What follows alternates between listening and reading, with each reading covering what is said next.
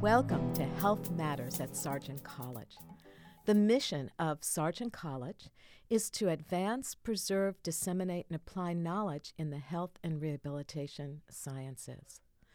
BU's Sargent College strives to create an environment that fosters critical and innovative thinking to best serve the healthcare needs of society. Each episode of Health Matters at Sargent College will include faculty, students, or alumni who will share their knowledge with you. I'm Karen Jacobs, the Associate Dean of Digital Learning and Innovation at Sargent College, and I'll be your moderator for each episode.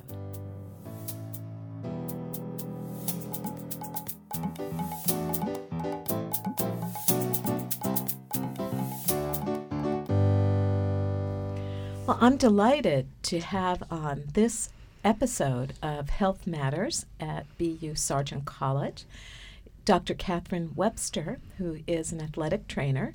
She's a clinical assistant professor in the Department of Physical Therapy and Athletic Training. So, Catherine, welcome. Thank you. Thanks for having me.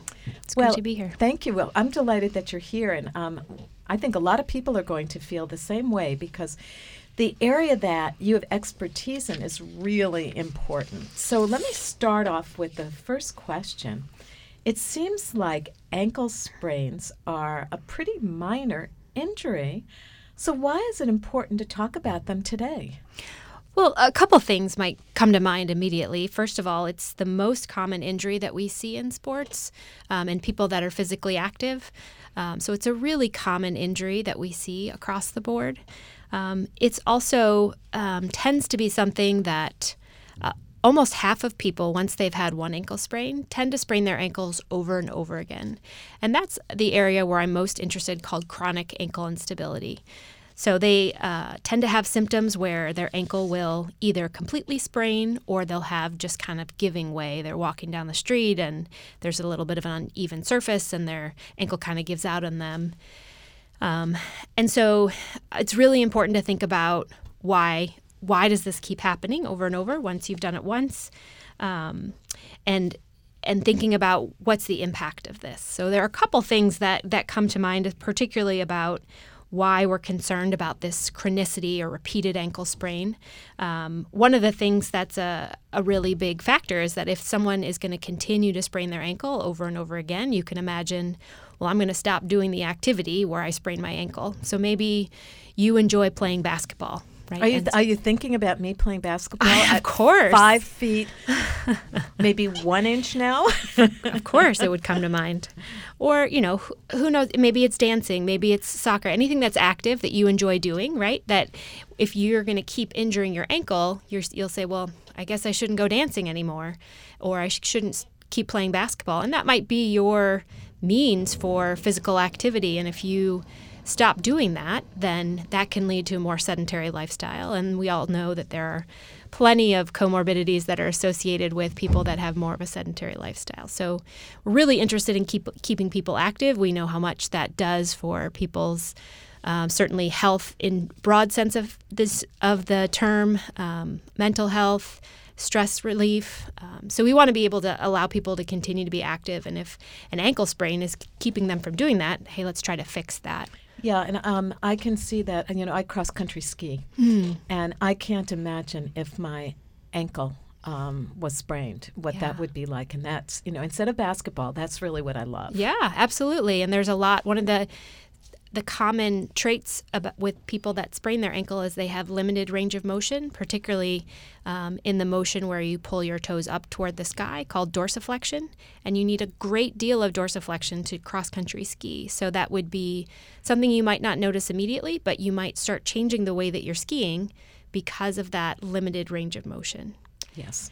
Another reason that um, we're concerned about people continuing to sprain their ankle is that we see more and more studies that are now showing that people that sprain their ankle more often are more likely to develop osteoarthritis in their ankle later in life. And of course, that also is a really limiting factor as far as activity and being able to maintain health. So we certainly want to avoid any ways that we can stave off osteoarthritis or joint uh, damage, we want to try to alleviate that. So, if we can keep them to one or two sprains, then that would certainly help that bone health there as well. And you know, there's so many. I think many people probably don't even think of this as being so important. You sprain your ankle and you say, "Oh, my ankle hurts," and you know, what what can they do? You know, should they come see an athletic trainer right away? Their doctor? You know, what should they do? Yeah, there there are a lot of great people that could help them. Certainly, an athletic trainer um, is really highly trained in how to care for a sprained ankle. Um, trying to uh, seek out someone that can give them some direction of how to do some rehab um, for that ankle. It's really important that um, we allow patients to um, be treated for this. We're starting to recognize that when we think of a lot of people think it's just an ankle sprain and it's a very um, think as you mentioned as the question you asked about it being a minor injury but as I've mentioned there are a lot of things that come out of that that we want that we're concerned about. We're also seeing that although people return to activity very quickly after an ankle sprain, more and more studies are starting to show that we should probably give that a little bit more time. That going back to activity right away actually has worse outcomes in the long term than someone that allows that to heal pretty well. Um, that doesn't mean you stop doing everything because of an ankle sprain. Um, it just means we think about how do we modify activity a little bit to not put as much strain on the joint uh, right away. Well, I can see how healthcare providers are really interested in, in this. And once you've had um, a sprained ankle, is there any way in the future to sort of prevent it um, from the changes you've mentioned? Yeah, that's a great question. We have, um, unfortunately, the main ligament that's involved with an ankle sprain. And when I, I've used ankle sprain in a pretty general term here, what I'm thinking about specifically is a lateral ankle sprain, or when your foot, the sole of your foot goes toward the inside, and that we call that a lateral ankle sprain. And typically, there's one major ligament that's injured when you do that. Um, it's most commonly sprained, and that ligament unfortunately doesn't heal very well once you've sprained your ankle. So there are a number of things that we can do to try to help to now utilize some of the uh, other areas of the body to try to help stabilize the joint. So doing some range of motion to begin with is really helpful in in the sense that we want to try to move your joint as much as you can without it being painful. So just getting those muscles to fire around the joint can be really helpful. Um, again, you want to try to limit the painful motion, but just go as far as you can without it being painful. That helps the muscles to start activating earlier and not shut down because of the injury. Um, it also helps with a lot of the swelling that typically happens with ankle sprain, um, moving that swelling out of the area uh, it, when that swelling remains in the area, it can um, kind of limit the amount of the ways that the muscles fire and the nerves around the joint. So, uh, keeping it moving is good. Um, another thing that has been really consistent in the evidence is doing some balance exercises. And that just means when you're feeling fully able to, to stand, um, you do some stabilization exercises where you're standing in one place just on that one foot and try to do some um, some movement with the upper body a little bit to try to get what we call dynamic balance.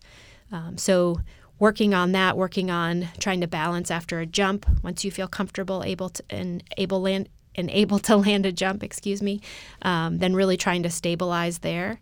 You're kind of teaching those um, nerves how to stabilize again after an injury because they don't give the proper message to the brain of where your joint is in space after an injury, and you kind of have to retrain those nerves to try to stabilize in a safer environment, something that would be a little different than being on a court uh, during a basketball game where you might step on someone's foot or there's a lot of unpredictable um, opportunities to try to balance where if you have practiced that balance in a safer environment, you're more prepared for that um, sudden movement, sudden change in direction, and your ankle's less likely to sprain. Well, those are that's really great advice, um, and I, am sure our listeners are wondering what other um, exercises they might be able to do. So, could you give us a couple more that you'd recommend? Sure. Yeah, absolutely. So, as I said, this is always a progression, and you want to try to keep within your level of pain. Um, and not try to do too much too soon, but certainly trying to keep um, some motion happening um, is helpful. Me- moving your foot up and down sometimes um, drawing the alphabet, sometimes we say, with your toes to try to keep that moving in lots of different directions. Um, that's an early mo- an early exercise you can do when maybe you're not feeling up to putting some weight on it. Um, also, early in exercise, this is a really cool thing about the neurological system is that when you do some balancing exercises on the unaffected ankle, we get benefits on the an- on the ankle that's been injured, even though you're not doing that exercise on that injured ankle. So it's centrally located in the brain, which is just incredible to think about. So even doing some of the exercises on your good ankle is really helpful. Um, doing some heel raises is another good one, just for strength. Whether you're on two feet and you can slowly start to progress onto a single leg heel raise is another great one for strength, and then certainly trying to balance as you do those. Another great exercise that's really common against working on that stabilization or dynamic balance is standing on your one foot, uh, closing your eyes, closing one eye, um, throwing a ball while you're balancing on one foot, or causing something uh, to move in your upper extremity can be really helpful to help uh, your your foot start to stabilize a little bit. Um, so those are certainly some some good ones. And then as you get toward the end of that, feeling really good, some as I mentioned earlier, a little bit of jump to stabilization. So a little hop and then trying to stabilize and hop forward and try to balance, hop sideways and try to balance, and hop backwards and try to balance. So all of those are really nice exercises, and these can be great exercises that if you've sprained your ankle in the past. A lot of times we don't realize that we have these residual problems the um, the changes in the ankle when we've gone back to participating in whatever activity we do, we also have found that even though people are participating in really high level activities, we start to see changes in the knee and in the hip. So it's a really interesting the lower extremity chain itself. Um, it tries to figure out how to make it work, right? So we've seen in the evidence, we've seen some changes in how the, the muscles, the gluteus maximus and medius, how they're activating in the hip when in people with chronic ankle instability versus people without. Um, and just trying to see how the hip and knee moves differently. You walk a little bit differently when you've had chronic ankle instability, which you may not realize, and it kind of sets you up for more injury because you tend to walk a little bit more on the outside of your foot. So um, even if you've sprained your ankle in the past and you're fine now, but you never did much rehab, you may want to think about trying to do some of these exercises to prevent it from happening again. Oh, this is great advice. I think I'm going to start doing that. I haven't sprained my ankle recently. My knee is what's bothering me now. I see. yeah, and we see that's the other thing is I'm not saying this for you. I certainly haven't evaluated you, but um, we start seeing um, when someone has sprained their ankle in the past, we start seeing people develop injuries in other parts of their lower extremity, so knee pain and hip pain, because they don't have the full capacity to either stabilize at their ankle or the ability to um, be able to move it in a full amount of range of motion. So we also have seen uh, other things that are really exciting about actually trying to work on the muscles inside your foot, so what we call the intrinsic foot muscles. So you might some of you may have heard of toe yoga and trying to individually move your toes. Um, or just trying to shorten your foot a little bit, what we call short foot exercises. Those have also helped to kind of help stabilize your foot a little bit more after it, after an ankle sprain would be another fun thing to do to try. I think they're fun anyway. Uh, I have to tell you, I had not heard of, of toe yoga. Yeah. And I love yoga, so I'm going to have to figure that one out. There you go. Sounds great. so, in the last, you know, few minutes that we um, have on this episode, I think people are probably going to be interested in, in athletic training as a career. Mm. Can you tell us about that? Oh, I'd love to. I could talk for hours. Do we have hours? How much long do we have? Um, athletic training is an amazing career, so a lot of people confuse it with personal training as far as being in a weight room or um, teaching people different weightlifting techniques. So it's different from personal training where healthcare providers um, that work with people that are physically active, whether it be people in performing arts or that we have athletic trainers in lots of settings like NASA and the rodeo and all sort industrial settings. So lots of places we typically see we uh, typically see athletic trainers working in um, with uh, in high schools or colleges where people are a lot of people are physically active and of course with professional sports as well. But we have a fantastic masters in athletic training here at bu um, our program is currently accepting applications. If you're interested in that um, we'd love to hear from you um, if you and or even just talk about what the profession looks like in really helping people to be um, more active and helping people to be healthier in what they do. We do a lot of evaluation of injury, rehabilitation of injury, prevention of injury, um, and try to help in uh, just guiding people to do what they love to do. I love that, and I think you know I think that there is a lot of confusion um, between what what is an athletic trainer. Um, and at Boston University, we have athletic training, we have physical therapy mm-hmm. as well, occupational therapy, nutrition, so many of the health and rehabilitation sciences. Um, how long have you been an athletic trainer? Oh, I have been an athletic trainer for over 20 years. So it's it's certainly a passion that I love being a part of. Athletic trainers get to do all sorts of incredible things, and our days look very different. Um, each day is always a surprise. You don't know what you're going to get. So if you're someone that likes lots of challenge and doesn't like sitting at a desk all day, this this is a great profession for you. Um, someone that's really interested in helping patients to get better um, it's a really fun opportunity to be a part of it. So yeah, I've been doing that, doing it for a long time. I practiced um, athletic training for about ten years, and then uh, decided to move fully into um, academic setting. So it's great to be a part of it still. Well, we're so happy that you are um, at Sargent College. I love your passion. I'm going to practice some of the exercises you gave me, you gave all of us. Um, maybe that will help my, my knee as well. Of course. I especially like that toe yoga. I'm really excited about it.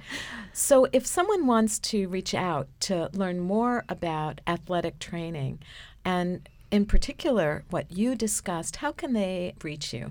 Well, a couple things. You can certainly visit our website um, at BU uh, .edu, and if you go to Sargent and look at athletic training, or simply if you just put in type in Boston University athletic training, our webpage will come up, um, and you can certainly find my contact information there. It's kwebster at bu.edu if you'd like to reach out. But um, our website has some really great um, explanations of our program and curriculum outlines and uh, lots of ways to reach our faculty. We also have some great social media outlets as well. We have a, an Instagram and Facebook um, following too. We'd love to have you follow those as well.